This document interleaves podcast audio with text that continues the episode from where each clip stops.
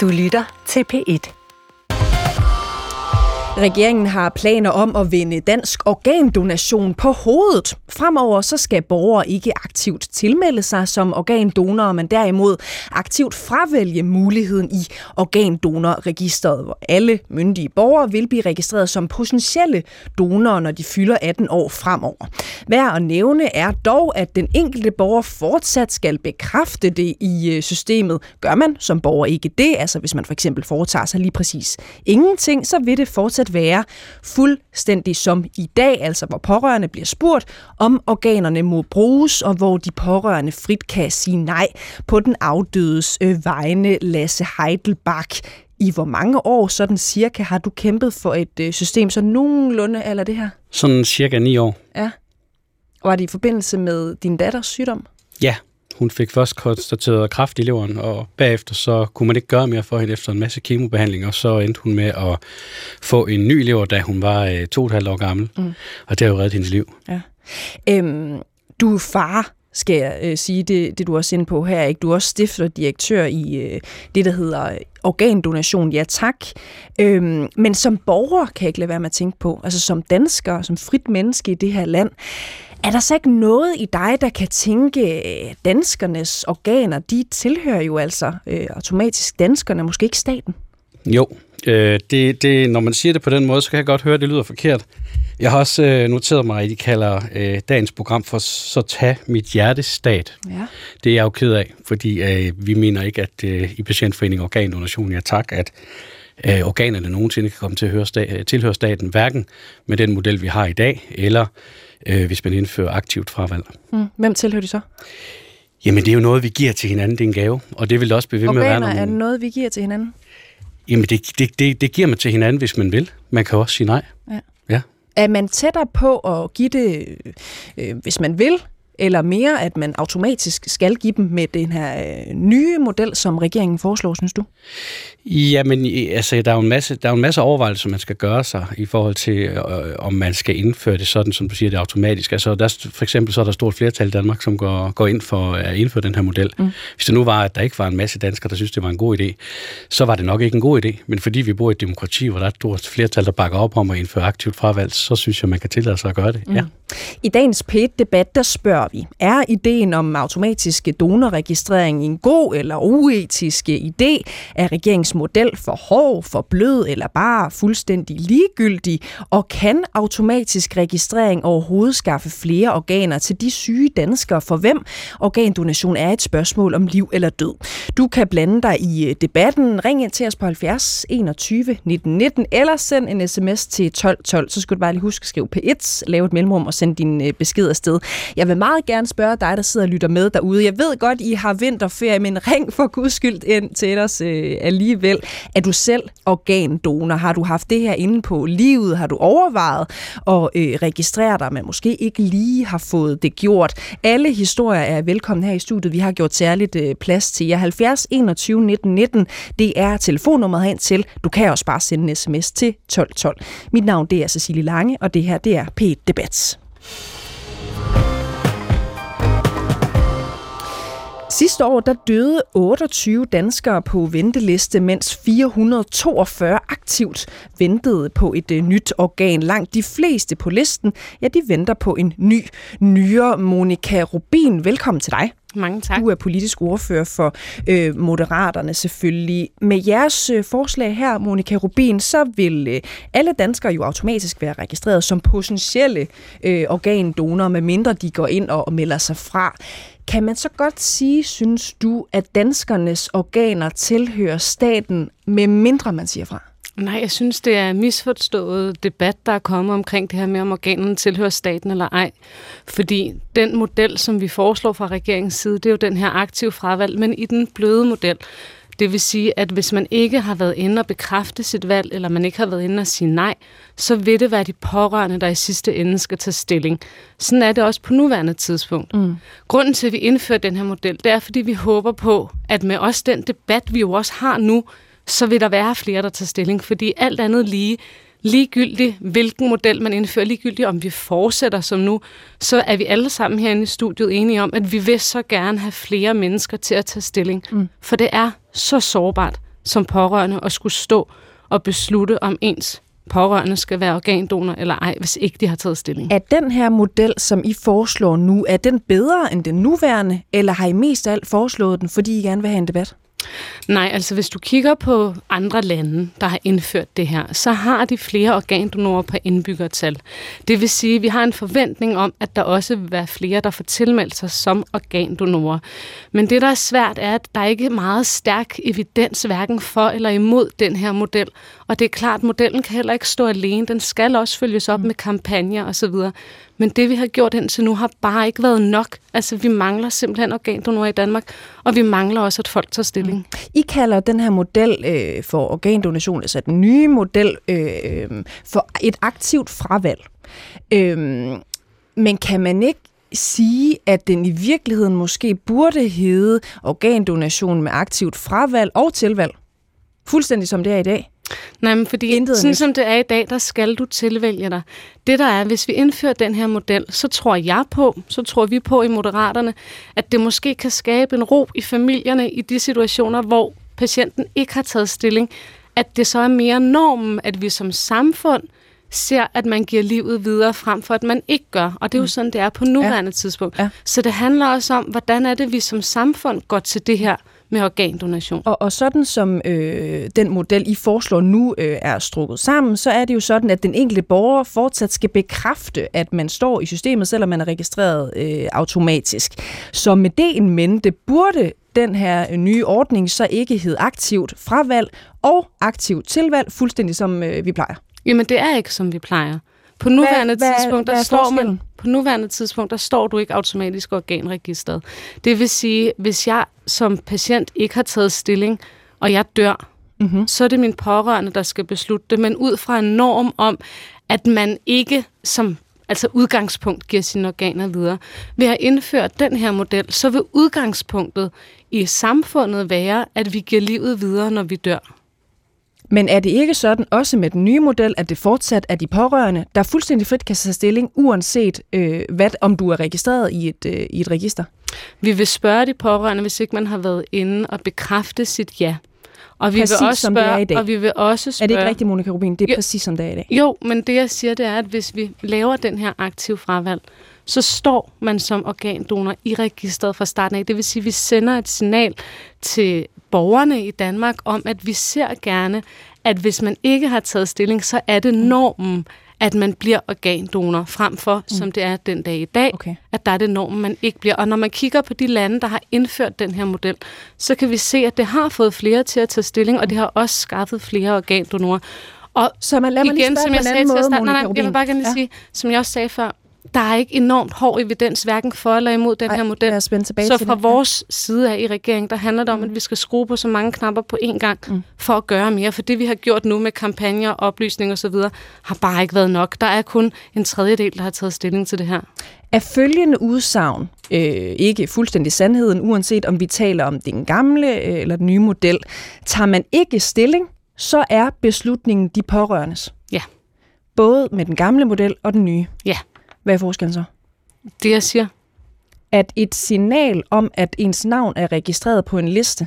Ja, altså vi sender ja. simpelthen et signal til borgerne om, at det er mere norm at give livet Monika, Er det ikke spin? Er det ikke kampagnepolitik? Nej, det, det synes jeg ikke, det er, fordi når vi kigger på de andre europæiske lande, der har gjort det her, så ser man jo netop, at i forbindelse med, at man indfører sådan en regel her, så fører der man også alle mulige kampagner og oplysninger, og man får også den her store folkelige debat, som vi har på nuværende tidspunkt. Mm. Og det, og der, handler det, der er med registreringsmodellen, eller det, handler det om alle mulige andre ting, det, også i andre med, europæiske lande? Det, der er med organdonation... Monika Rubin.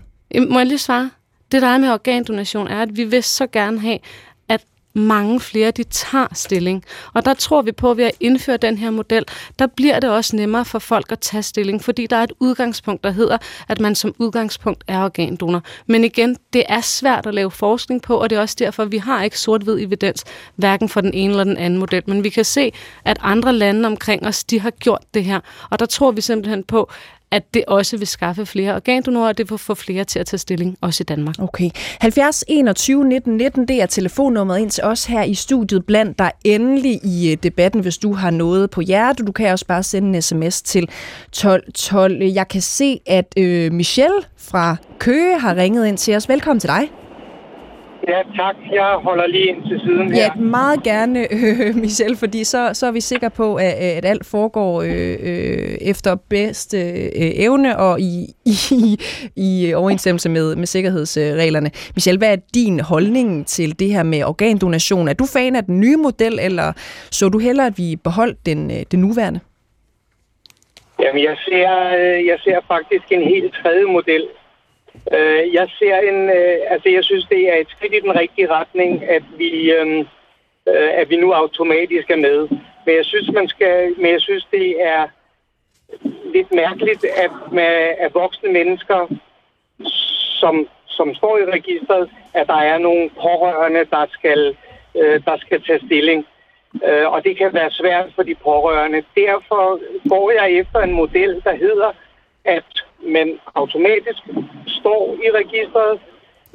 Lige inden man bliver 25 år, så får man at vide, hvis, øh, hvis du aktivt vil fravælge det, så vælg fra nu, for ellers så står du der, og så har de pårørende ikke længere, øh, øh så, har de, så, så er de ikke de pårørende, der herefter skal tage stilling til, om man vil give, øh, om man vil donere.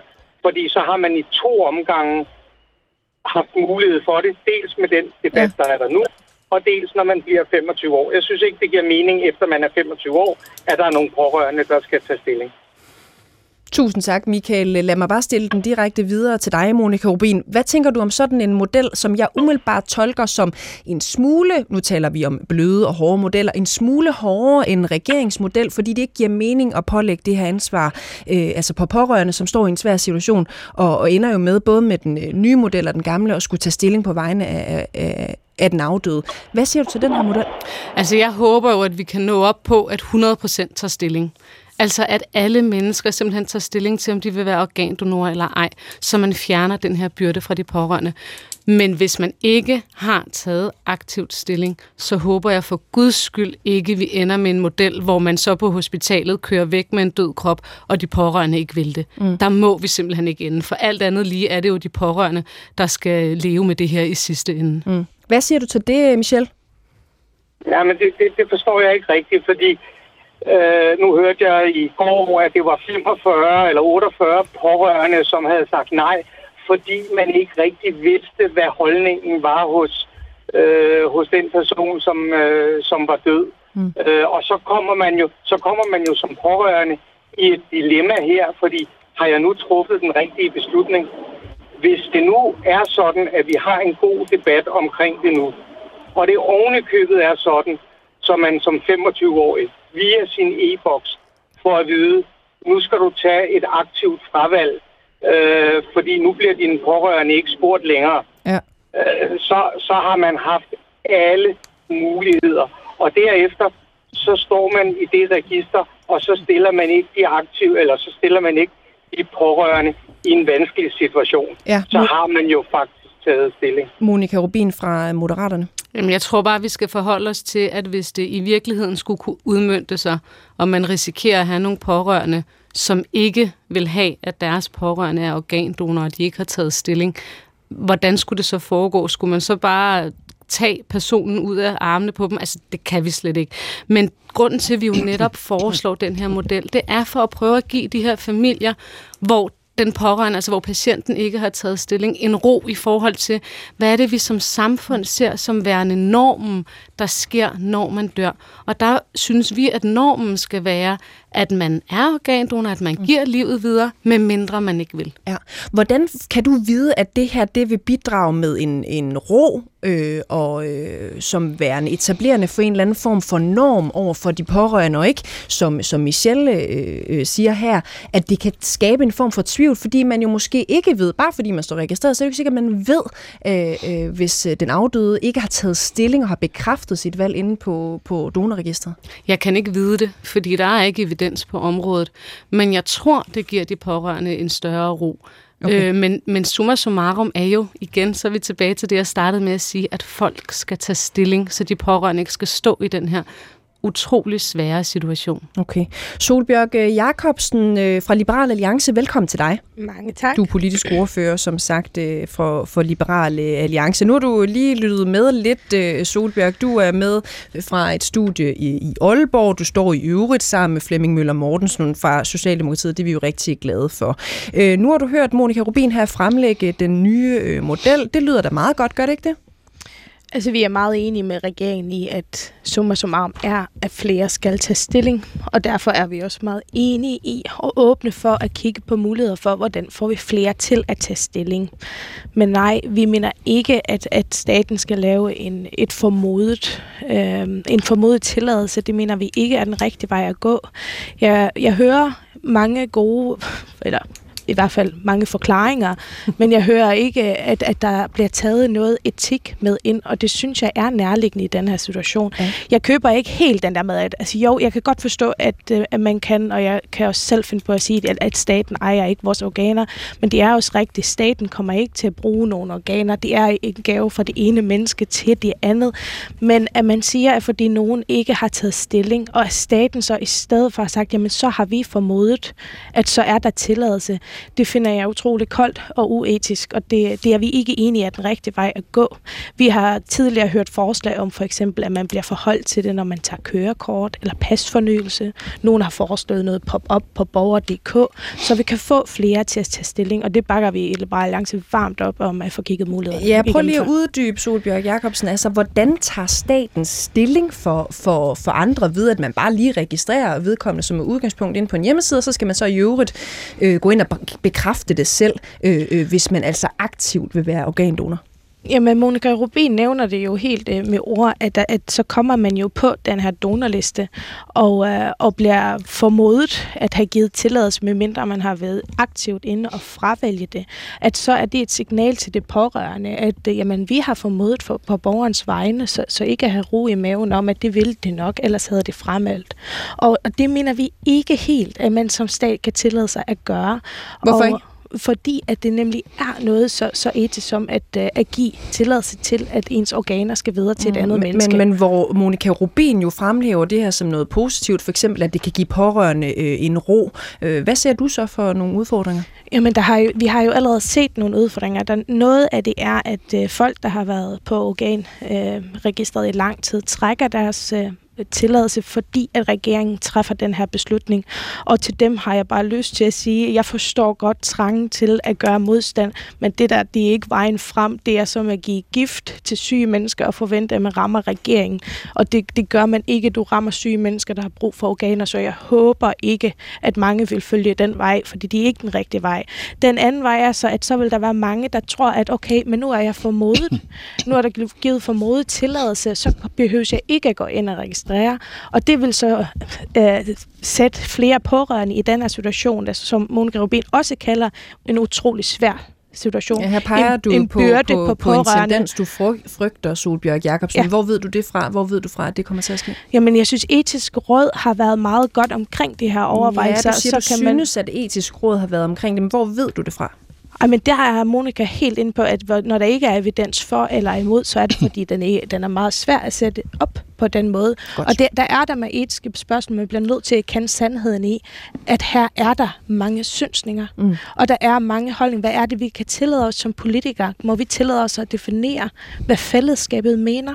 Eller må vi tillade os at sige, okay, der vi kan gøre det nemmere for borgere at tage stilling, mm. fordi flere skal tage stilling, det synes jeg også.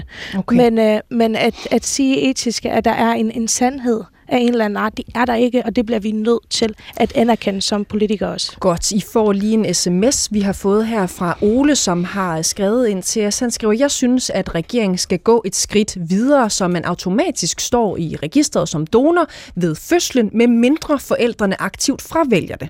Derefter, at man får besked på at opdatere valget den dag, man fylder 18 år. Det behøver ikke at være så kompliceret med venlig hilsen, øh, Ole. Lasse Heidelbach, øh, du er som sagt øh, stifter og direktør i Organdonation. Ja tak. Du er jo en af dem, der sådan set er øh, positiv over for regeringens forslag her. Ja, du siger jo øh, faktisk nærmest, da vi talte sammen i, i går, Lasse, det er faktisk dit forslag. Det, det, det er mere eller mindre noget, du har fremlagt for skiftende regeringer i mange, mange år. Nu er det blevet meget tæt op af, af din drømmeverden inden for, for de her øh, modeller. Kan man ikke godt sige det? Jo, jeg tænker ikke, at jeg sagde, at det var mit forslag, men, men det ligger også meget øh, nært, fordi vi har arbejdet med det i ni år, mm. øh, og, og vil er øh, ja, nogle af dem, der har beskæftiget sig med det længst i hvert fald, sådan på, på sådan meget, øh, hvad kan man sige, dybt plan, fordi vi har egentlig øh, arbejdet meget med det her de sidste ni år ja. i Patientforeningen. Ja. Nu hører du øh, på Solberg Jakobsen her fra Liberal Alliance, og hun siger jo, at det, der strider lidt i, i hende og Liberal Alliance, ikke, det er sådan set, at, at øh, regeringen med øh, den her model tager stilling for danskerne. Er det rigtigt? Nej. Det var det korte svar. Ja, det, det er det simpelthen ikke. Altså, vi, vi er simpelthen nødt til at sørge for, at den her debat, den bliver... Øh, øh, hvad kan man sige, at vi snakker for det første om den samme organdonationsmodel. Så når vi refererer til, hvordan man har indført aktivt fravalg i andre lande, så taler vi om den samme model. Og det er et af de lande, vi kan sammenligne os med, er England. Øh, jeg ved, jeg vil også komme ind på Holland, som vi ikke kan sammenligne os med, men som der alligevel bliver lavet en analogi til, og lavet skræmme billeder omkring. Ja, og lad os vende tilbage til det her med korte øh, øjeblikke. Ja, altså, øh, hvis man kigger på, hvordan aktivt fravalg virker, så er modellen, når den indføres øh, som blød model, med til at få flere borgere til at registrere deres holdning i donorregisteret.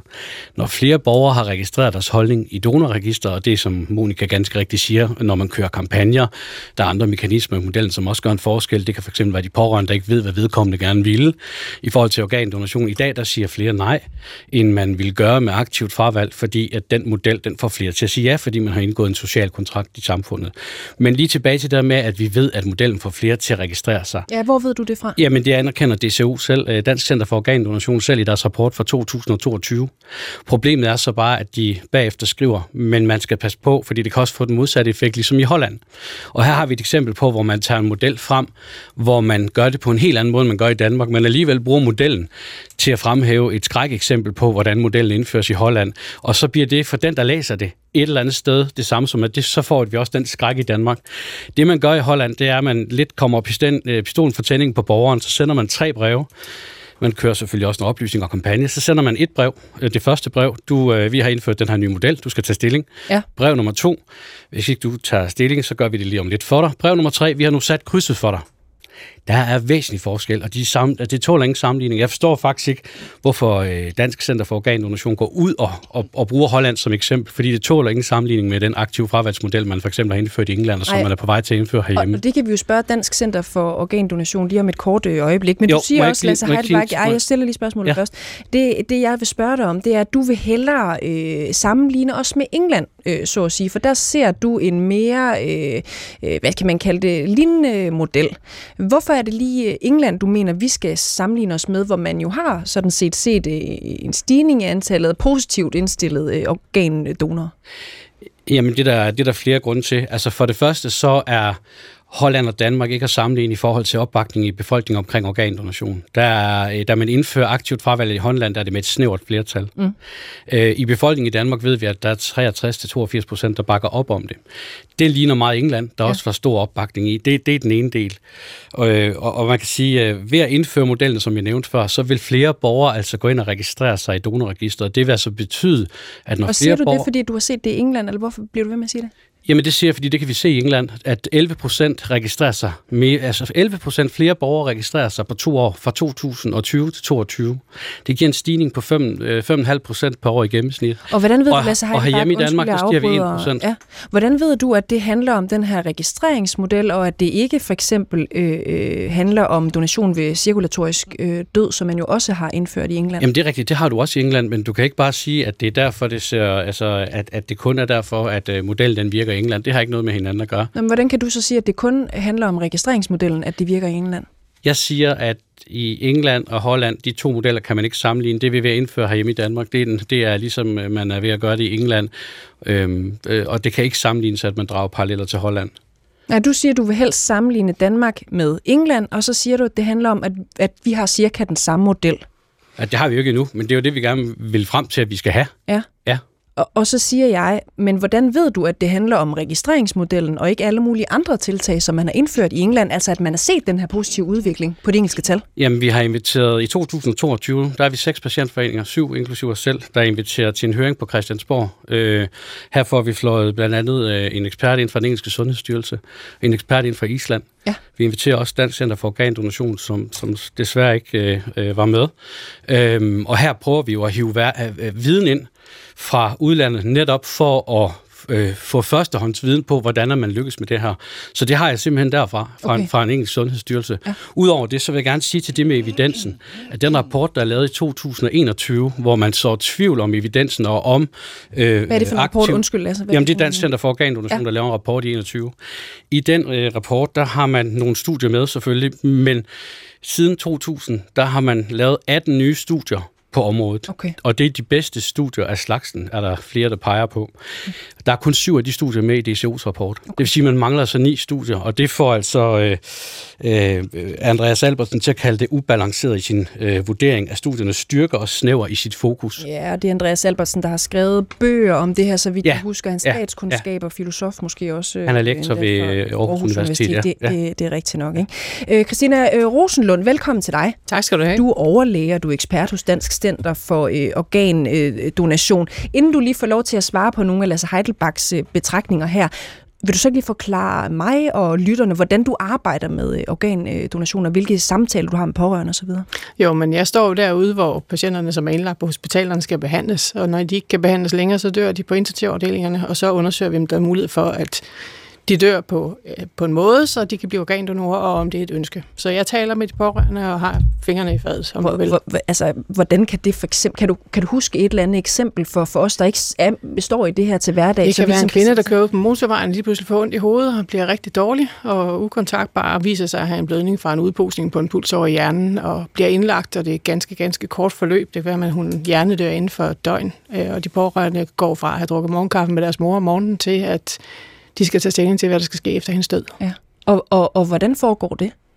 Jamen, øh, det foregår som alt andet på hospitalet, vi tager os af en patient, indtil vi ikke kan tage os af patienten til overlevelse, så tager vi os af, at det bliver et ordentligt afskedsforløb. Mm. Og så tager vi os af de pårørende i en sammenhæng, og sørger for, at det bliver så godt, som det overhovedet kan blive i den situation, de står. Ja. Hvad oplever du? Jeg ved godt, det kan man jo ikke sige noget entydigt om. Hvad oplever du, at de pårørende kan have af betragtninger? For eksempel, hvis øh, deres mor, lad os tage det som, som eksempel, øh, har registreret sig som organdonor, eller hvis hun ikke har taget stilling, eller hvis, alle de der dilemmaer der? Hvis der er registreret, der er en kæmpe forskel. Hvis der er et register, som, eller hvis der er en registrering fra en kvinde, som den jeg beskriver her, som øh, aktivt har overvejet, som ikke står i et register, men som aktivt har overvejet, hmm, det kunne godt være, det, var, det gav mening for mig, det vil jeg gerne, og som så ovenikøbet fortæller sin familie om det. Så man kan, man kan simpelthen mærke det, det er en helt, helt anden samtale med den her familie. Der er en helt anden ro, og en helt anden, altså det er med stolthed og, og, og ære, og som det også bliver nævnt, det her med, det er en gave. Øh, og de kan jo, øh, altså, de kommer i gang med deres soveproces øh, på en helt anden måde osv., så, videre. så det, det er virkelig øh, et helt andet forløb, hvis man har taget stilling til, at man kender den afdødes holdning, så er den afdøde med i samtalen øh, aktivt. Mm. Øh, og så skulle man jo tænke, netop fordi du står med det her øh, øh til daglig, Christina øh, Rosenlund, at du vil tænke, det er en rigtig god idé nu, når vi hører, et regeringsforslag kan få flere til at melde sig som øh, organdonor, at der måske også sådan lidt kynisk sagt, bliver flere organer øh, øh, at tage. Men det er du bare ikke helt overbevist om. Prøv, prøv Nej, jeg er lidt bekymret for det. Jeg er lidt bekymret for det. Altså, øh, jeg vil sige, øh, som udgangspunkt, så er modellen ikke stort anderledes end den, vi har i dag. Der er bare den væsentlige forskel, at du har et register, hvor du skriver nogen ind i. Og så sender du et signal om, at her i Danmark, der er vi altså som udgangspunkt organdonor. Du kan godt få lov at melde dig fra, så er du næstbedst. Så er du andenrangsdansker. Du må gerne, men du er andenrangsdansker. Så det vil sige, at signalet er, vi er organdonorer, men selvfølgelig må du have lov at melde dig fra, hvis du af en eller anden grund har det dårligt med det. Men signalet er, at det er bedst at gøre det. Og, og det tænker jeg, det er ikke særlig positivt i den her sammenhæng. Hvorfor ikke? fordi det er så vigtigt, at det her det er en egen beslutning. Øh, jeg har stået med pårørende for nogle år tilbage, som har sagt, undskyld, men jeg bliver simpelthen nødt til at sige nej. Man skal ikke stå i en situation, hvor man skal miste sin nærmeste, og hvor man har en eller anden form for overbevisning, følelse, etisk forestilling. Øh, det er irrationelt. Følelser er irrationelle i den her sammenhæng. Man kan, ikke, man, kan ikke, øh, man kan ikke fjerne det, man mærker i sådan en situation. Så hvis man nu har en eller anden... Jeg havde en ung kvinde, som sagde, at, øh, at hun, kunne simpelthen ikke, hun kunne simpelthen ikke slippe den tanke, at hendes mor skulle bruge sine organer, når hun kom et andet sted hen, selvom hun godt vidste, det var irrationelt. Men hun kunne simpelthen ikke slippe det. Hun havde fornemmelse af, at hun tog det væk fra hende, mm. den mulighed. Så hun blev nødt til at sige nej. Den mulighed for at føle, at det er ok, den fjerner vi, hvis vi har aktiv fravalg. Fordi vi siger, du må godt sige nej, hvis du har den følelse men du skal regne med, at vi andre synes, at det var bedre, hvis du har sagt ja. Nu har vi hørt fra, fra flere sider i, i dagens debat, at man regner med, man synes, at der, vi har evidens, der peger alle mulige retninger i den her debat øh, også. Ikke? Men, men at man regner med, at det her vil få flere til at være positivt indstillet, at flere vil være øh, organdonor, øh, at man har flere organer sådan set øh, at, at tage af, sådan lidt kynisk sat op. Synes du, og tror du også, det er rigtigt? Det kan jo, altså det ved jeg jo ikke. Og det er jo det der, Men det, det, jeg synes, der er for, at det kan ja, have en afskrækning? Ja, det kan jeg, og jeg, I har jo selv øh, været ude og interviewe borgerne ude på, på gågaden, som netop synes, at det her det er en fantastisk idé, fordi så behøver jeg ikke, jeg har ikke fået taget mig sammen, så nu behøver jeg slet ikke at gøre det. Så hvis indstillingen er, at jeg behøver ikke at gøre noget, fordi nu er jeg automatisk donor, og vi gider ikke snakke om det derhjemme. Øh, vi ved, at to tredjedel af danskerne rent faktisk har taget stilling til organdonation, og har talt om det derhjemme også. Så, så, og man kan sige, det er jo det, der er alfa og omega. Øh, som jeg ser det, så er den her model ikke anderledes end den, vi har. Så hvis man tror, at man er registreret, og netop derfor ikke registrerer sig, men vil have gjort det i den aktuelle situation, så har vi færre, der er registreret i donorregisteret. Mm. Og så skal man huske, at det er ikke registret, man bliver donor det er på hospitalet, man bliver donor. Ja. Øh, din sidemarker Lasse Heidelbach fra Organdonation øh, Ja Tak, som du også har siddet til møder med mange, mange gange. I kender jo øh, nærmest øh, hinanden, ikke? Han siger jo både, at øh, I begår en fejl, når I inde hos øh, Dansk Center for Organdonation. For det første sammenligner med Holland. De to modeller er slet ikke øh, sammenlignelige, altså med den regeringen ønsker for Danmark. For det andet, der er en masse øh, undersøgelser, som I vælger ikke at, at drage ind i jeres konklusioner for, for Dansk Center for Organdonation. Er det rigtigt? Nej, det er ikke korrekt. Den undersøgelse, der er lavet i 2021, er lavet på de store studier, på de reviews, der er, øh, og som også inkluderer nogle af de kasuistikker, som vi ikke har inddraget som enkeltstudier.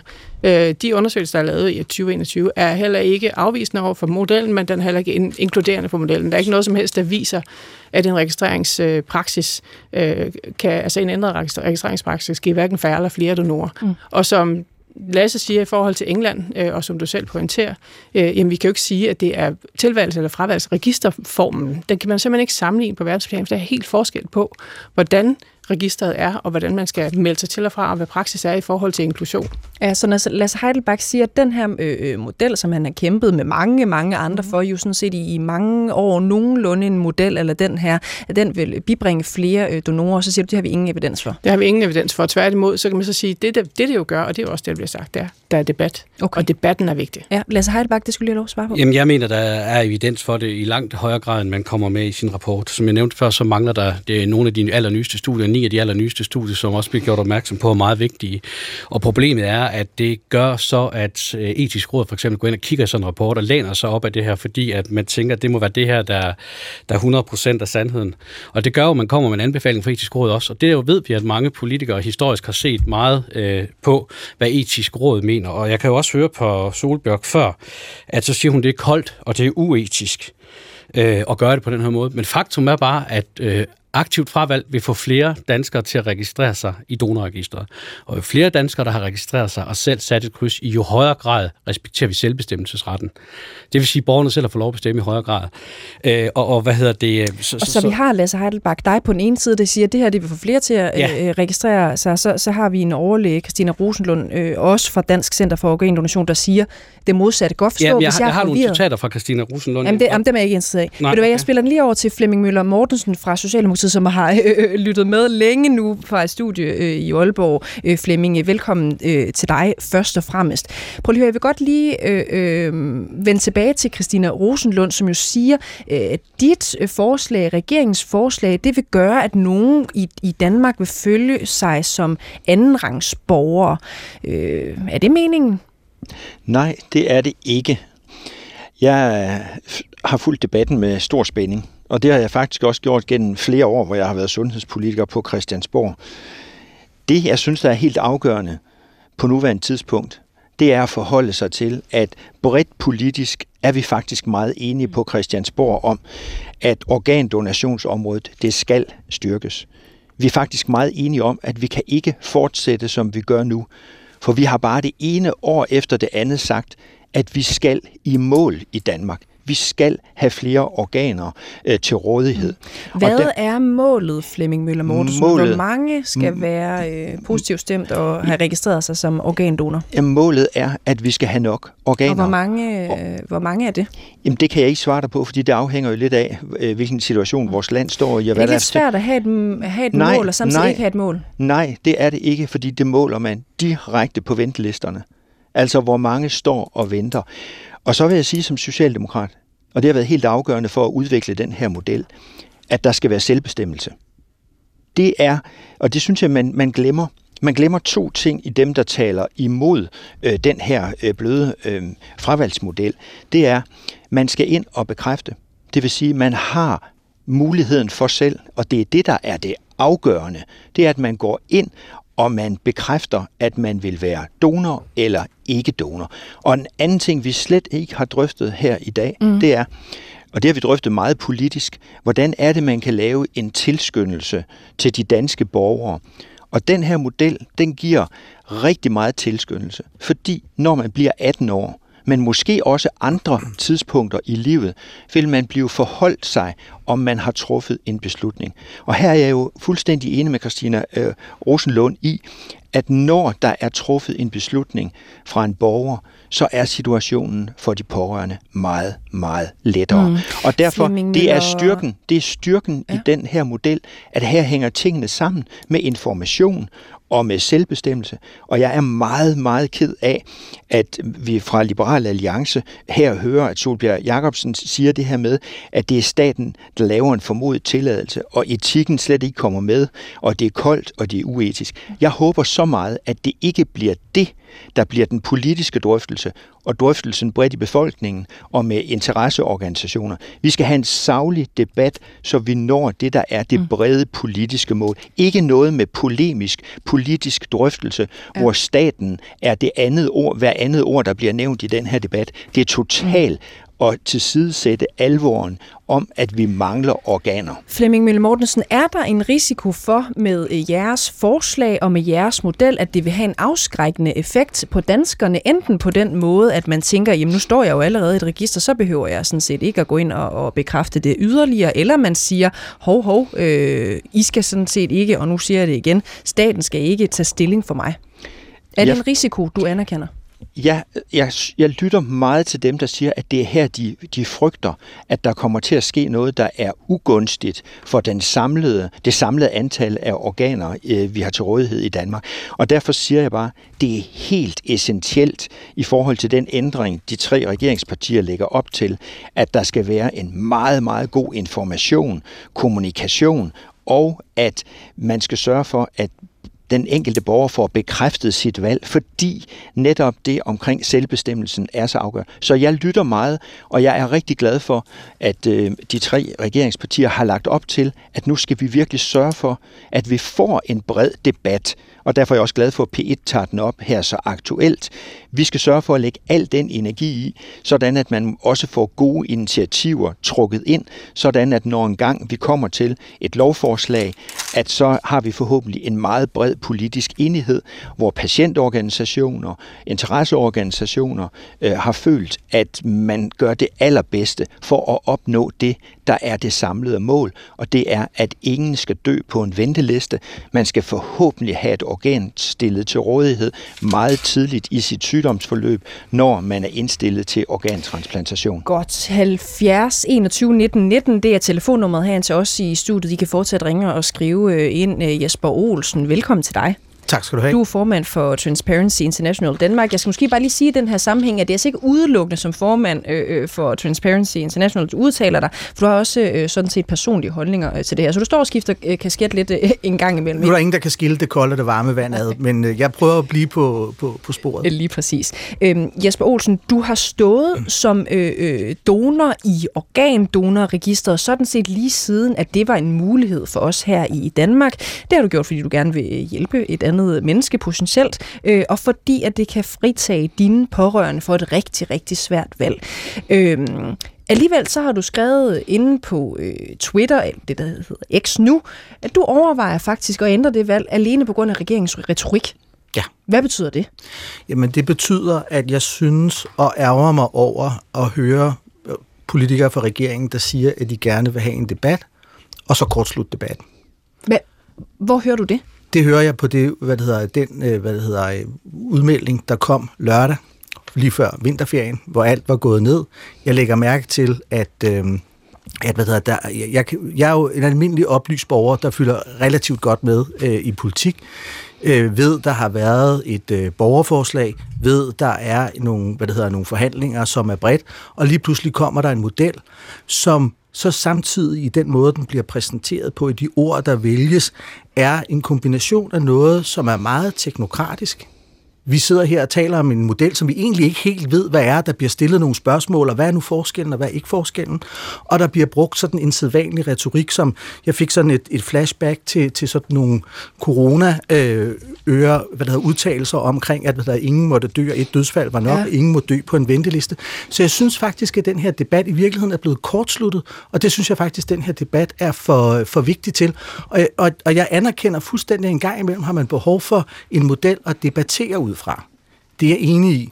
Men vi ved også bare, at vi har, hvad skal vi sige, en regering, og det virker på mig som om, at den har brugt rigtig meget tid på at blive enig med sig selv om en model, og så er det så det, vi diskuterer i virkeligheden for at få den brede hvad skal vi sige, opbakning på noget, som er dybt etisk, og som jeg både hører, hvad skal vi sige, Monika og også Flemming, hvad det hedder, jo, i virkeligheden omfavne, at det er det, vi har behov for. Og der er nogle debatter i det her land, som handler om organdonation, aktiv dødshjælp, øh, kvindelig værnepligt, altså sådan nogle debatter, som, som er for store, hvor etikken øh, skal være med i den grad, før man bare lige melder et eller andet ud. Men Jesper, og, hvor, ikke og hvor, jeg jo med, hvor jeg jo så selvfølgelig med min, min transparency hat, som handler om, hvad skal vi sige, åbenhed i virkeligheden, siger, at her synes jeg, at man er nødsaget til også at lave nogle andre lovgivningsprocesser, nogle andre beslutningsprocesser, for der er altså noget her, der er vigtigere. Jo, hvad, øh, Jesper Olsen, jeg kan ikke lade være med at tænke på, hvad i alverden savner du? For vi har haft den samme debat nu lige så lang tid. Jeg kan huske lige så, lige så længe, at jeg har stået i, i studier rundt omkring på, på landets øh, medier, så jeg har haft den her debat. Hvad, hvad er det, vi mangler svar på? Men det vi, det, vi jo, ja, det, det, vi jo kan se, det er jo, at, hvad det hedder, at der starter en, en debat med et, et udspil, og lige, pludselig så, og så lige pludselig så eksploderer den jo i alle hvad det hedder, retninger. Og jeg kan forstå, at der er nogle politiske spor, og jeg, i virkeligheden ville jeg jo have åbet, at Folketinget i virkeligheden var gået i fællesskab og ud af den her. nu ryger det op med, med hænder i studiet. Flemming Møller Mortensen, du får lige lov til at svare, fordi at du, øh, Monika Rubin, også har mulighed på den anden side af en radiovis. Flemming, øh, øh, værsgo og, og, og give dit svar på, hvorfor det er sådan her, det er blevet. Jamen, tak for din uh, kommentar, uh, Jesper. Jeg har det sådan, at det er rigtig afgørende, at du også forstår, at når øh, de tre regeringspartier har sagt, at det man vil gøre, det er, at man vil sikre debatten meget bred gennem et beslutningsforslag i Folketinget, nu her efter vinterferien, så er det præcis det, du siger, sådan opfatter jeg det, at vi netop får en meget bred proces i forhold til ikke at lave nogle kortslutninger, ikke at sige, at modellen er færdigdefineret på forhånd, men jeg er meget enig med dig i at sige, at det kan være rigtig godt, at man debatterer ud fra noget, og det er bestemt, og det er lige nøjagtigt det, der er lagt an til forud for et lovforslag. Okay, giver det mening, Jesper? Ja, hvad det hedder, ja, når, når Flemming siger, at det der var det, der var intentionen, så tror jeg jo på ham. Altså det, hvad det, hedder, det, man, det man jo sådan set nødt til med. Så siger jeg så bare til Flemming tilbage, altså synes jeg altså, at I skal overveje jeres kommunikationsstil, og så synes jeg, at I skal overveje at starte den på et andet sted.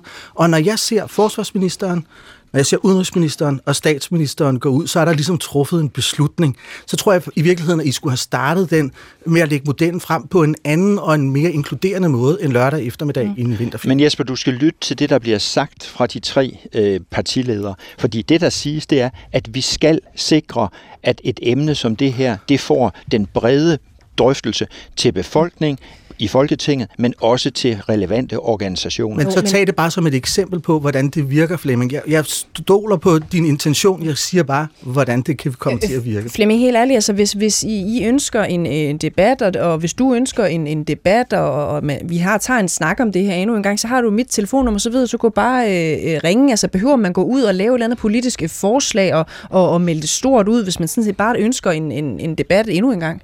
Altså det her er så vigtigt et emne for regeringen, at man kommer i mål med, at der ikke er de monstrøst lange ventelister på organdonation og transplantation. Og derfor kommer det. Og jeg synes, det er betimeligt af regeringen at gå ud og lægge an til at sige, nu skal vi altså have den her debat, mm. fordi nu har vi snakket og snakket og snakket. Jeg har haft den her drøftelse 16 år i Folketinget, og vi er ikke kommet i mål endnu. Mm. Intentionen er bredt politisk forankret, at vi skal i mål, og nu skal vi have strikket tingene til, så modellen mm. den øh, giver den høje selvbestemmelse, mm. og den giver den høje tilslutning og den høje bekræftelsesgrad, som også Christina efterspurgte, for at gøre det til et godt miljø at være i, også på, på hospitalet, hvor de svære samtaler finder sted. Okay, og I får alle sammen øh, ordet på den anden side af en radiovis, hvor vi heldigvis fortsætter den her øh, debat, for jeg kan godt mærke, at øh, I er ikke tømt for argumenter endnu, kære øh, panel. I får lige en sms her at slutte, øh, slutte på, undskyld, den er fra Helle.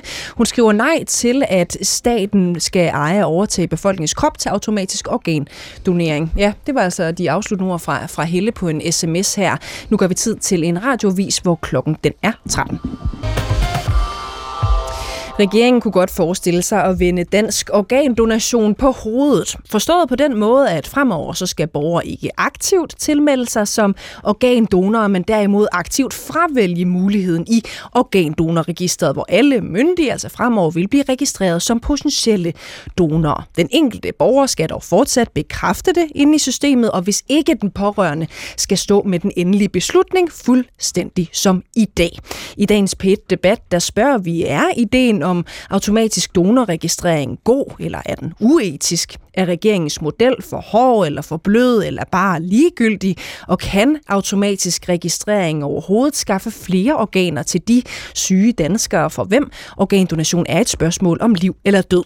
Du kan blande dig i debatten. Ring ind til os på 70 21 19 19 eller sende en sms til øh, 12 12, så skal du bare lige huske at skrive på et mellemrum, og så sende din øh, besked afsted. Er du selv organdonor, eller har du haft brug for andres organer? Det kan også være, at du er pårørende til en, som har været alvorligt syg. Du er meget velkommen til at ringe ind til os på 70 21 19 19 eller sende en sms til 12 12. Mit navn det er Cecilie Lange, og det her det er P Debat. Og lad os starte med at lige byde velkommen til lytter Lise Bryl, som har ringet ind til os. Velkommen til dig, øh, Lise Bryl måske endda. Ja, ja. præcis. Hvad er din ja. historie, Lise? Det er, at øh, jeg øh, i 2020, øh, øh jeg, jeg var gift, og min mand øh, faldt øh, om natten øh, om på badeværelset, og øh, lå der og trak vejret og snorkede, og øh, jeg var så heldig, at jeg havde en søn hjemme på det tidspunkt, så øh, han øh, blev fløjet, vi boede på Ærø på daværende tidspunkt, så han øh, blev fløjet til øh, Odense Hospital. Og øh, der øh, talte jeg jo så i den forbindelse med en læge, der sagde, at øh, hans hjerne, den, øh, der var sådan en blodansamling i den ene side, så han var faktisk øh, død. Og så sagde jeg, at øh, de skulle holde ham i live, fordi han ville meget gerne donere øh, sine organer. Og øh, det havde han jo selvfølgelig ikke fået skrevet ned. Øhm, så øh, de holdt ham i live, og så kom hele familien, og det var altså coronatid. Øh, hele familien, altså børn og øh, de børnebørn, som havde lyst til at se ham. Og øh, det øh, hospitalet sagde, men det kan vi jo ikke, fordi der er øh, der er jo forbud imod at være så mange. Mm. Men jeg sagde, nu må I lige holde op. Og så mødtes vi alle sammen, og det var simpelthen bare så fantastisk. Så Lise, vi blev en. For det første, tusind tak for at dele den øh, historie øh, med os. Jeg kan ikke lade være med at tænke på, var det ikke helt vildt svært at, at stå og skulle tage den øh, beslutning øh, over for din øh, jamen, elskede mand, som, som du siger, selvfølgelig ikke lige havde fået jo, skrevet det ned? Jeg, jo, men jeg ville jo selvfølgelig gerne have, at øh, min elskede mand kunne øh, give nogle af sine organer videre til nogle andre. Mm. Det er jo klart. Altså, det, det gør man jo. Han havde to organer, der kunne bruges, fordi at, øh, de gik, øh, gik jo i gang på hospitalet, Odense øh, Hospital, for at undersøge, hvem der manglede de organer. Men der er jo altså også nogle andre ting, der skal til, ikke? fordi det er blodtype og det er vævstype. Så det er jo ikke bare sådan at overføre organer. Mm. Øh, så øh, der var et af organerne, der kunne bruges. Og det var jeg jo lykkelig for fordi så kunne han da leve videre i vedkommende. Det forstår jeg godt, Lise. Øh, hold op en, en smuk øh, fortælling, og tusind tak, fordi du ringede ind og, og delte den med os. Ja, men jeg vil bare håbe, at der er nogen, der lytter. Og det kan jeg garantere dig for, at det er, det er der. Øh, om ikke andet, så lytter du i hvert fald, øh, Karoline øh, Gyllentjerne øh, Pape. Velkommen til dig. Tak skal du have. Er det sådan en historie, der gør dig øh, glad, som når Lise Bryl her øh, fortæller om den, øh, om den beslutning, hun jo har taget på, på vegne af sin øh, nu afdøde mand?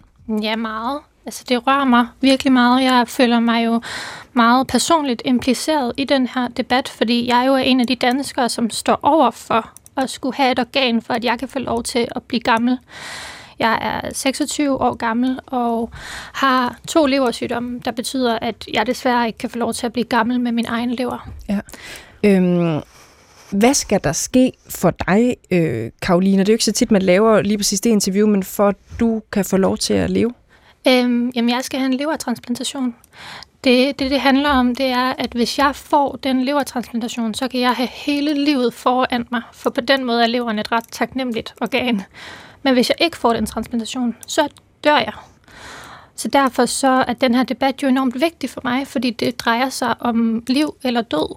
Og jeg må sige, at det gør mig enormt håbefuld, når regeringen kommer med sådan et udspil, som de gør i lørdags, fordi hver eneste gang debatten de seneste år har, har om organdonation er gået sådan ind og ud af mediebilledet, så, så bliver jeg berørt. Men den her gang øhm, er det en lille smule anderledes, fordi debatten bunder i et udspil fra tre regeringspartier, og det viser mig, at der er en øh, lyst til, også fra, fra politisk side, om, at der skal ske en forandring på det her område. Mm. Jeg, øh, jeg frygter for min fremtid. Jeg er det bange for, min fremtid. Øhm, det her er liv eller død for mig, og det er det for rigtig mange danskere, og jeg synes, det er enormt vigtigt, at der nu bliver gjort noget. Ja. Øh, mener du, at regeringens forslag helt konkret om øh, automatisk registrering, altså som organdonor, at det kommer til at betyde en øh, stigning i antallet af øh, donorer? For jeg ved jo, at du er meget glad for debatten og signalet om, at man ønsker handling, men tror du konkret på, at det kommer til at, at bidrage med flere øh, donorer eller flere organer? Ja, det tror jeg på. Nu er det jo et udspil, og det er sådan i politik, at det kan tage lang tid, før noget bliver til en konkret øh, lovændring. Og i den tid, så håber jeg, og jeg synes jo, det er politikernes job, ligegyldigt hvilket parti de kommer fra, og bidrage til den her debat og finde ud af, hvordan det her forslag konkret skal implementeres med tilføjelser, som vil gøre det... Øh, Altså, der, der er jo mange forslag. Solbjerg sagde noget med, at man skulle Øh, konfronteres med organdonation, når man skulle have fornyet sit pas og sit kørekort. Og jeg håber på, at mange partier vil byde ind og finde ud af, hvordan den her forandring på området skal implementeres helt konkret. Men så tror jeg også, at det her udspil skal jo ses som en forebyggende indsats i forhold til at højne bevidstheden om den her sag i samfundet. Fordi en ting er, om der kommer flere donorer øh, ved øh, aktivt fravalg, men jeg tror på, at der kommer flere donorer helt konkret, fordi flere vil tage samtalen. Det er det, vi sidder og gør i dag i det her studie. Vi taler om organdonation, og jo mere vi taler om det, jo bedre øh, bliver vi til at tage den her dialog, som jeg godt forstår kan være vanskelig og ubehagelig for ja, mange. Jeg kan ikke lade være med at tænke på, øh, Karoline Gyllentjerne øh, Pape, øh, Pape, altså hvorfor tror du egentlig, at det nytter noget at tage debatten igen? Fordi vi har jo taget den hvert år, øh, øh, øh, jamen nærmest så lang tid. Jeg kan huske, som jeg lige var inde på før, og det er stadigvæk kun omkring de der 28 procent, der rent faktisk har, har taget stilling. Men det er ikke noget, jeg tror, det gør. Det er noget, jeg ved, det gør. Hvordan ved du det? I går sad jeg på Vildsløvgruppens Instagram, som er den forening, jeg øh, driver sammen med nogle andre unge frivilligt, og der var mennesker, der skrev til os, at de præcis i går havde taget stilling til organdonation på baggrund af et opslag, som vi lavede i går. Så hver eneste dag øh, er der nogen, der kan tage stilling til organdonation. Det handler om eksponering, og det handler om eksponering fra mange sider, og det handler om, at alle instanser, både i sundhedsvæsenet, fra politisk side, fra os øh, pårørende, der er impliceret, fra en, som ringer ind, som har været på donorsiden, at alle stemmer i om den her debat, fordi det handler om at give livet videre, og jeg synes faktisk, at det, der er virkelig ærgerligt, det er, at det, som bliver mere bærende for den her debat lige nu, det er øh, hård retorik og overskrifter, som egentlig ikke er det, som den her debat handler om. Mm. Altså, jeg læste en leder i politikken her til morgen om, at kroppen ikke er statens reservedelslager, og det synes jeg simpelthen er at nedgøre både på donorsiden og på modtagersiden, og, og gøre noget til et reservedelslager, for det er ikke det, det drejer sig om. Det, det drejer sig om, at nogen får muligheden for at give livet videre. Øhm, og redde nogens liv. Men det skal du, vi tale om. Kan du forstå, Karoline? Fordi nu hører vi jo faktisk også øh, fra en, som ved øh, rigtig meget om det. Vi har en overlæge her, her i, øh, i, i studiet også. Ikke? Altså det der med, hvad hvis det kan have en afskrækkende effekt? Altså simpelthen, at folk føler sig øh, presset til, øh, at lige pludselig står de på, på en, en liste, og de synes, at de føler sig som andenrangsborgere, hvis de siger øh, fra, eller måske endda, at det, at man står registreret, kan betyde, nå, men så behøver jeg ikke at gå ind og tage stilling, for jeg står jo allerede på en liste. Jeg tror, at det, som kan have en afskrækkende effekt, det er, hvis man læser en overskrift i Berlingske, hvor Liberal Alliance skriver, at staten ikke ejer vores kroppe. Det tror jeg kan have en afskrækkende effekt, hvis man ikke forholder sig til det konkrete udspil, som regeringen er kommet med, fordi ikke noget sted i det udspil øh, står der, eller indgår det, at staten skal eje vores kroppe. Der er frit valg, og det handler om at vælge fra, og det handler om at tage dialogen, og det handler om, at vi alle sammen tager stilling til organdonation på baggrund af det, der føles rigtigt for os. Okay. Jeg kunne godt tænke mig at komme med et eksempel. Øhm, jeg har et nærstående familiemedlem, som i mange år har sagt nej til organdonation. Velvidende, jeg fejler det, jeg gør. Fordi det her nærstående familiemedlem mistede en bror, øh, tidligt, og havde en fornemmelse af, at hun skulle møde ham igen. Og det har jeg fuld respekt for, fordi mennesker skal gøre det, der føles rigtigt for deres kroppe. Et par år inde i min sygdom øh, kommer det her familiemedlem og siger til mig, at nu har hun... Øh, nu har hun ændret holdning, hun har tænkt lidt over det, og nu vil hun gerne være organdonor. Det tog bare to år, og det synes jeg er så fint. Jeg synes faktisk, det skal være helt okay at sige nej. Jeg håber bare på, at flere danskere vil tage stilling. Fordi hvis flere danskere tager stilling, så sidder jeg ikke på en venteliste og tænker, hvad nu hvis der kunne være blevet gjort mere. Mm. Lige nu er 28 procent registreret både for og imod, og ved ikke, det er alle, der har registreret deres holdning i, i donorregisteret. Og det betyder, at der er danskere, der dør på venteliste. Velvidende, at der er så mange passive procenter, og de kan ikke vide, om deres liv måske kunne være blevet reddet, og okay. det synes jeg ikke er i orden. Det synes jeg, der skal forbedres. Lad os lige prøve at tage en, en runde, for der er masser, der gerne vil kommentere på, på din historie, Karolina. Tak for at, at dele den først og fremmest. Jeg tror lige, øh, at jeg starter hos dig, Solbjørg Jacobsen fra Liberal øh, øh, Alliance. Er du med til, lidt ligesom du hører Karoline her øh, øh, sige, altså at, at, at bibringe en retorik, hvor man siger, at staten øh, ejer vores kroppe og noget med et reservedelslager osv., videre, som er helt forfejlet for debatten? Altså, jeg vil først og fremmest sige, at jeg synes, det er utrolig stærkt, at, øh, at vi hører en kvinde udtale sig fra borgersiden, og vi også før det hører en pårørende udtale sig, øhm, Lise, der var igennem, og så vi også hører Christina, som er overlæge, udtale sig om, hvordan det er at være læge, at snakke menneskelige aspekter ind i det, at snakke, hvor irrationelt der kan være, og hvor følelsesladet det kan være, og det, at vi ikke gider snakke om det, at det er et stort problem, og det er det, vi skal gøre. Når vi er gået ud til at tage det her etiske snakke også, så er det, fordi vi bliver nødt til at forholde os til regeringens udspil. Og, øh, og der er det jo en etisk overvejelse i os, men det, som harmer mig også rigtig meget, som også kom frem før øh, pausen, det er, hvor er gennemsigtigheden i processen her. Fordi det lyder som om, at regeringen har siddet i en lukket kreds og gjort sig overvejelser, og derfor kommer ud med, med et øh, udspil. Men det er simpelthen ikke rigtigt. Der har været et, et, en samling af ordfører, som, som ministeren kalder etisk kreds, hvor der har været møder om, at vi skal til at gøre noget, hvor der har været åbenhed, både for Liberal Alliance, jeg ved også, SF har i hvert fald snakket positivt om det, at få sat de her initiativer, hvor man bliver forholdt det her spørgsmål mere, så vi netop får snakken, så vi får flere til at tage stilling. Men, men den her proces, som er aktuel og har været i gang før juleferien også, den bliver boykottet af, at regeringen går ud en lørdag i en vinterferie og laver et udspil, som ikke aftalekredsen er blevet enige om, eller noget, at det ikke er en aftalekreds, men den her kreds, der har diskuteret det. Mm. Og derfor bliver det den her polarisering. Så skal vi til at forsvare, hvorfor mener vi, det her ikke er det rigtige. Fordi ja. jeg har indledt alle argumenter med, at jeg er enig med regeringen i, at flere skal tage stilling.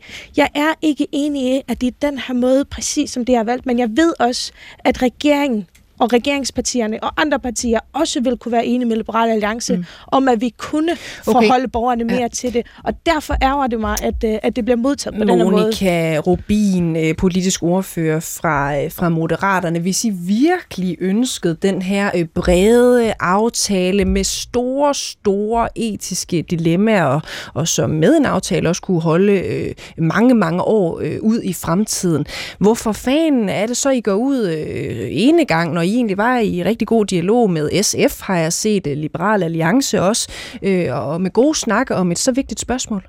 Men det er jo præcis det, vi fortsætter Jo, hvad, jeg skruer lige op for din mikrofon, så bliver det, Det er et meget bedre program. Ja. Men det er jo præcis det, vi fortsætter med. Det er jo derfor, man fra regeringens side ikke Hvorfor stiller, fremlægger I det ikke sådan stiller, lørdag i stedet ikke for lige stiller at- et lovforslag, men stiller et beslutningsforslag. Netop for, at den her debat skal sparkes i gang. Men også med en intention om, at det munder ud i en form for lovforslag til sidst. Fordi som du også sagde før, vi har snakket i 12 år om, hvordan vi forbedrer organdonationsområdet. Vi bliver også nødt til at handle, og vi skruer på mange knapper på én gang. Men faktum er bare, at Danmark ligger lavt i forhold til organdonationsraten, og vi har også en anderledes model end de lande omkring os. Mm. Så derfor så bliver vi nødt til at gøre mere på én gang. Og så vil jeg bare lige en ting, jeg virkelig gerne vil sige, og som jeg ikke fik sagt, da Jesper var her. Jesper Olsen Ja. fra Transparency International. Ja, jeg synes simpelthen, det er så ærgerligt, at man i protest for et interview fra tre øh, regeringsledere, at man så går ud og melder sig fra den her organdonationsliste. Man rammer jo folk som Karoline, man rammer jo ikke regeringen på det. Det synes jeg simpelthen er en barnlig måde at argumentere på, og jeg synes faktisk, at Jesper burde tænke over, om det virkelig Og nu er øh, meningen, at han Jesper skal melde sig fra. Jeg vil hellere... ikke i studiet, men nej, nej, nej, så det jeg er bare, siger også fordi bare han, lige ret skal være ret, øh, Monika Rubin, han har sagt, at han overvejer Ja, det. Jeg tror men det er faktisk fordi, ikke, det er fordi jeg har det. set på X, at der er nogen, der har meldt sig fra. Ja. Og jeg synes, det er så sørgeligt, mm. at det er det, der sker. Det var faktisk også det, der var grunden til, at jeg i starten, da vi begyndte at debattere det her Ja. øh, tidligere på året, at jeg var loren ved den her model, fordi jeg var bange for, at folk ville gøre det her. Ja. Men efter at have sat mig ind i de erfaringer, der er fra lande omkring os, hvordan de gør det, Mm. så tror jeg, der er meget mere at hente, og så håber jeg, at man vil bruge de gode argumenter frem for Godt. at melde sig fra i Ja. protest. Øh, Christine Rosenlund, synes du også, det er en øh, øh, ærgerlig tendens, og lidt barnligt også, sådan der måske, at folk kan finde på at bare øh, melde sig fra igen, eller tror du, det kan være repræsentativt i virkeligheden for en, en lang række danskere? Det ved vi jo, det kan for tvivlerne. Øh, men jeg vil sige, altså det, det må man jo se på, hvordan det går med det. Det er jo det, der er bekymringen blandt andet. Men man kan sige, det vi, altså, der er jo gjort rigtig mange ting. Vi har jo indført donationer til cirkulatorisk død. Lasse øh, foretrækker og, og, og henvise til England. England har faktisk Heidelberg, færre. der står ved siden af dig, ikke også? Ja. Han henviser til, at, øh, at de har flere på, i, i registret, men de er faktisk færre donorer efter hjernedødskriteriet, som vi øh, er det, vi kører efter i Danmark, eller har kørt efter i Danmark siden 1990. Grunden til, at de har så mange flere donorer nu, det er, fordi de har indført donationer til cirkulatorisk død. Det har ikke noget med registret at gøre. Det har noget med at gøre med, at der er flere, som dør på hospitalet, der har mulighed for at blive organdonorer. Ja, så det, det bliver lidt teknisk, ikke? Men, men Jo, det men det- betyder men det betyder bare- at man har en større pulje at, at tage af. Tag, ikke? ja, og uanset hvor mange der står i register, så skal patienterne altså dø på hospitalet for at blive donorer. Ja. Og Karoline, som sidder og venter på en lever, kan, kan måske ud fra donationer til cirkulatorisk død blive, blive heldig. Og så må man sige, ventelisterne, jamen ventelisterne har været konstante, uanset hvor mange donorer vi har haft. Fordi jo flere muligheder der er for at give organer, fordi vi får flere organdonorer, jo flere kommer på venteliste. Så man skal også passe på at sætte register og venteliste lige med hinanden, for det har ikke noget med hinanden at gøre. Det er to forskellige situationer. Det forstår jeg ikke. Prøv, prøv lige at uddybe det. Jo, der står, øh, vi, havde, vi har nu så haft så mange transplantationer, som vi havde sidste år. Vi havde 430 transplantationer fra, fra, fra altså af organer, øh, og, og der står 400 omkring de der 400, 450 på venteliste. Det er der gjort i årvis. Men vi har jo dobbelt så mange donorer nu, som vi havde, og, altså, og i Danmark er vi jo rigtig, rigtig gode til at passe på organerne. Hvis man kigger på det tal, så er vi faktisk bedre end rigtig mange andre lande i verden til at passe på organerne. Vi giver 3,5 organ per donor, hvor de andre steder giver langt, langt færre. Okay. Lasse Heidelbach fra Organdonation, ja tak. Øhm, det jeg vil sige her, det er, at øh, der bliver jo gjort et super godt stykke arbejde ude på hospitalerne. Det er der slet ingen tvivl om. Øhm, men øh, det, det er virkelig vigtigt, at øh, jeg vil godt samle op også lidt på, på, hvad hedder det, Jesper Olsen fra før. Det her med, at det er noget, regeringen lige pludselig kommer med.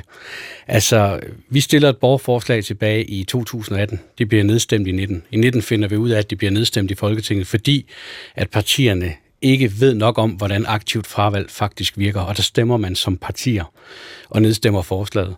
Så kommer Mads Sebbelov med et nyt for borgerforslag, og jeg ved ikke, om der er nogen, der ved, hvor svært det er at lave borgerforslag og faktisk få opbakning til. Det betyder, at der er rigtig mange derude, der er enige. Ja, der er Det er, 50.000. ja, ja, ja, men det er rigtigt, men, men, men det er faktisk ikke så nemt bare lige at opnå. Det korte og lange det er, at meningsmålingen også viser, at der er et stort flertal for øh, at indføre aktivt fravalg. Mm. Så kigger man på det, så er det her kommet fra borgerne, og langt om længe, altså vi har talt med rigtig mange danskere, og de har følt, at Christiansborg har været ude af synk med samfundet, fordi man ikke vil høre og ikke vil indføre aktivt fravalg. det er det, der sker nu, så det kommer ikke fra regeringen, bare sådan ud af det blå, for at få lave, lave et prestigeprojekt. Det vil jeg bare understrege. Jeg tror også, der var en overskrift her til morgen netop øh, lige præcis med det. Og så vil jeg sige en anden ting. Frit stil nu medlemmerne inde på Christiansborg, når der skal stemmes næste gang fritstille medlemmer. Det her det er hverken, og det, har, det havde, hvad hedder det, øh, Jesper Olsen fuldstændig ret i, det her det er jo hverken et rødt eller et blåt spørgsmål. Det her det er et spørgsmål, som er et spørgsmål til borgerne i virkeligheden. Så derfor fritstille nu medlemmerne øh, inde på Christiansborg i de forskellige partier, når der skal stemmes. Vi ved øh, ud fra en kandidattest, der er lavet på altinget.dk, at der faktisk er et flertal på Christiansborg, når man spørger den enkelte. Efter folketingsvalget, der kigger man på den kandidattest og sagde, at dem, der sidder i det nuværende folketing, hvad mener de? Der mener et flertal faktisk, at øh, vi skal have øh, øh, organdonation med aktivt fravalg. Ja, Christina øh, Rosenlund, overlæge ekspert hos øh, Dansk Center for Organdonation. Jeg vil også godt lige øh, spørge dig ind til noget, vi talte om kort i, i telefonen i går, inden du kom i studiet i dag selvfølgelig. Det handler lidt om, nu var Flemming Møller Mortensen fra Socialdemokratiet også lige inde på det, ikke? Hvad er målet egentlig? Hvor, hvor mange organer skal man sådan set have øh, og, og vælge imellem? Hvor meget af det her handler om den danske kultur og hvordan vi ser på det her spørgsmål? Øhm, og der sagde du noget til mig, som jeg synes var rigtig interessant, at det handler måske også lidt om, om den danske indstilling øh, til det her, at, at vi måske ikke de, dem, der står allerførst øh, for at bare lige øh, donere øh, alle vores organer og frivilligt øh, skrive sig øh, op i forhold til alle mulige andre lande. Måske kan det være en af årsagerne til, øh, at vi, øh, vi hænger lidt i bremsen i forhold til vores nabolande. Hvad er det, du mener med det?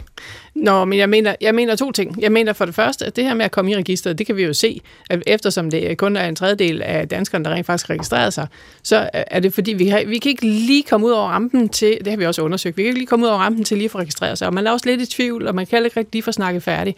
Men der er også den her altruisme-del, at vi vil jo gerne i fredstid, når vi snakker om det, 80% godt og vel men 80 og 90 af danskerne er positivt indstillet over for organdonation, men når det står i situationen, så er det lidt en anden. Så er det så er det ikke nødvendigvis Karoline, man står og tænker på. Vel, så tænker man på, at jeg skal miste min far, eller min mor, eller min søster, eller min bror, eller et eller andet, og hvad kan jeg være i lige nu? Og det er derfor, det er så svært at tage den der beslutning her og nu. Og der har vi bare en, en kultur med at passe på os selv, og det er det, vi skal, og det er sådan, vi er som danskere, men det skal vi også tage hensyn til og, og forholde os til.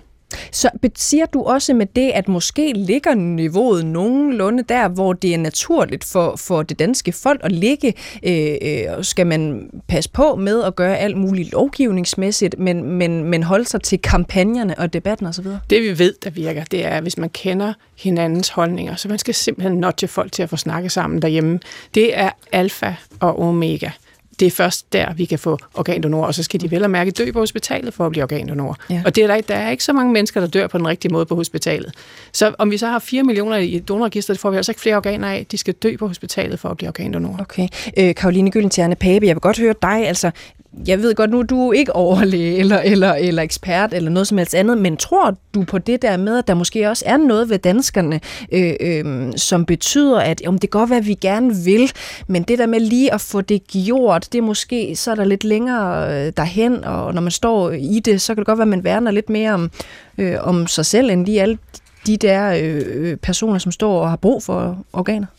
Ja, altså, det kan godt være, at jeg ikke er læge, men jeg er et ungt menneske i midten af 20'erne, og jeg har mange venner, der er unge mennesker i midten af 20'erne, og jeg ved fra egen erfaring, at mange af dem havde ikke taget stilling til organdonation, før de mødte mig og hørte min historie. Så jeg forstår godt, at det er svært for danskerne at tage stilling til det her.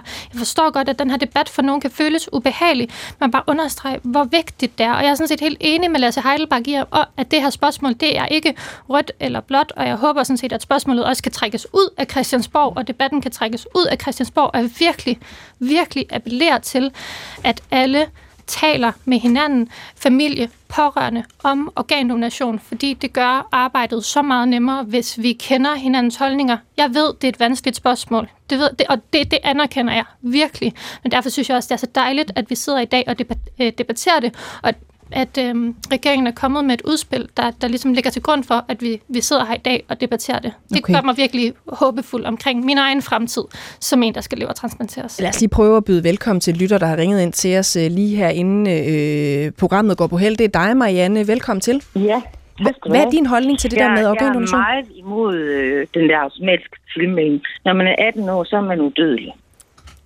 Altså, Ja, det, det, det er sgu rigtigt nok. Ja. 18 år, og jeg synes, og jeg, er, jeg bryder mig ikke om det. Altså, jeg har været organdonor i øh, 35 eller 40 år. Mm. Altså, Så, og, og jeg går ind og, og, og, og, og, og, bekræfter det. Altså, jeg synes simpelthen, det er at, at gøre os mindre, end vi er. Okay. Det må jeg sige. Øh, og jeg tænker, at rigtig mange... Altså, første gang jeg forholdt mig til det, der var en meget lille pige, fordi min far havde sådan en lille sæd i sin punkt. Ja, det kan jeg godt huske. At hvis han døde, ikke også, så, må, så, må, så ville han gerne øh, afgive organer. Og der forstod jeg det ikke. Og der forklarede han mig, hvordan det ligesom var. Og når man er helt lille, så kan man ikke forstå, at ens far skal dø. Øh, og han er så død uden at kunne donere nogle organer, fordi der var han en meget gammel mand. Men, men jeg har det sådan, at øh, I må tro på os, både jer, der skal have organer, og jer, der er politikere. Jeg er død træt af, at der lige kommer noget. For eksempel, da etisk råd sammen siger, vi er ikke for, for aktiv dødshjælp. Nå, men så laver regeringen lige et lille udvalg til en værdig død. Jeg er virkelig træt af det. Jeg synes simpelthen, I må, I må altså, politisk have tillid til de borgere, der er i Danmark. Ja. Altså, jeg, jeg bliver sådan lidt, øh, jeg bliver virkelig sådan, jeg, jeg bliver lidt øh, pikeret af det, vil jeg Ja, sige. jeg kan godt høre det, Marianne. Ved du, jeg spiller den bare videre til Monika øh, Rubin, som jo er Ja. regeringsrepræsentanten her i dag. Monika, I, I, I må stole lidt mere på danskerne, tro på, at de har de bedste intentioner. De kan godt selv øh, tage stilling i. De behøver overhovedet ikke øh, jeres hjælp. Jamen, det tror vi jo også på, men hvis vi kigger på antallet af organdonorer i Danmark, så ligger det bare stabilt lavere end i andre lande. Og utallige kampagner, utallige samtaler, utallige debatter de sidste 12 år har bare ikke fået os til at få flere til at tage stilling. Og jeg synes faktisk, det som Christina før sagde, med at vi har en kultur med, at man ikke lige får det gjort, man ikke lige får taget stilling, jo præcis er et argument for, at vi skal gøre det, som regeringen foreslår.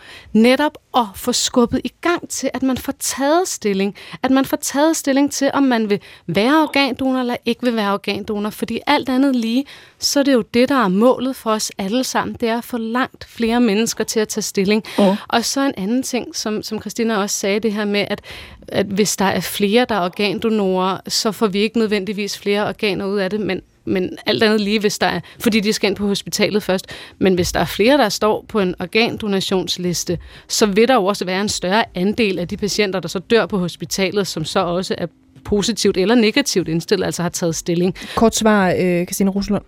Ja, men øh, de skal stadigvæk dø på hospitaler. Man kan sige, det, den, Ja, ja, den, og den men der ordning, vil jo være den, flere. tilmeld, den registertilmelding, der er, eller den register, det registerforslag, der er nu, kan, har jeg svært ved at se, gør den store forskel, den sammenhæng, for Men man der er jo skal ikke aktivt tilmelde sig fortsat. Ja, men der Og- er jo ikke hverken evidens for det ene eller det andet, så det bliver synsninger fra vores allesammens side. Tusind tak til jer, kære gæster. Også tusind tak til Marianne fra øh, Hunds øh, Lund, som øh, ringede ind med sin øh, mening. Vi når desværre ikke mere for dagens P1-debat. Jeg kan love, det bliver ikke sidste gang, vi har snakket organdonation på øh, P1. Tusind tak, fordi I var med. Mit navn det er Cecilie Lange.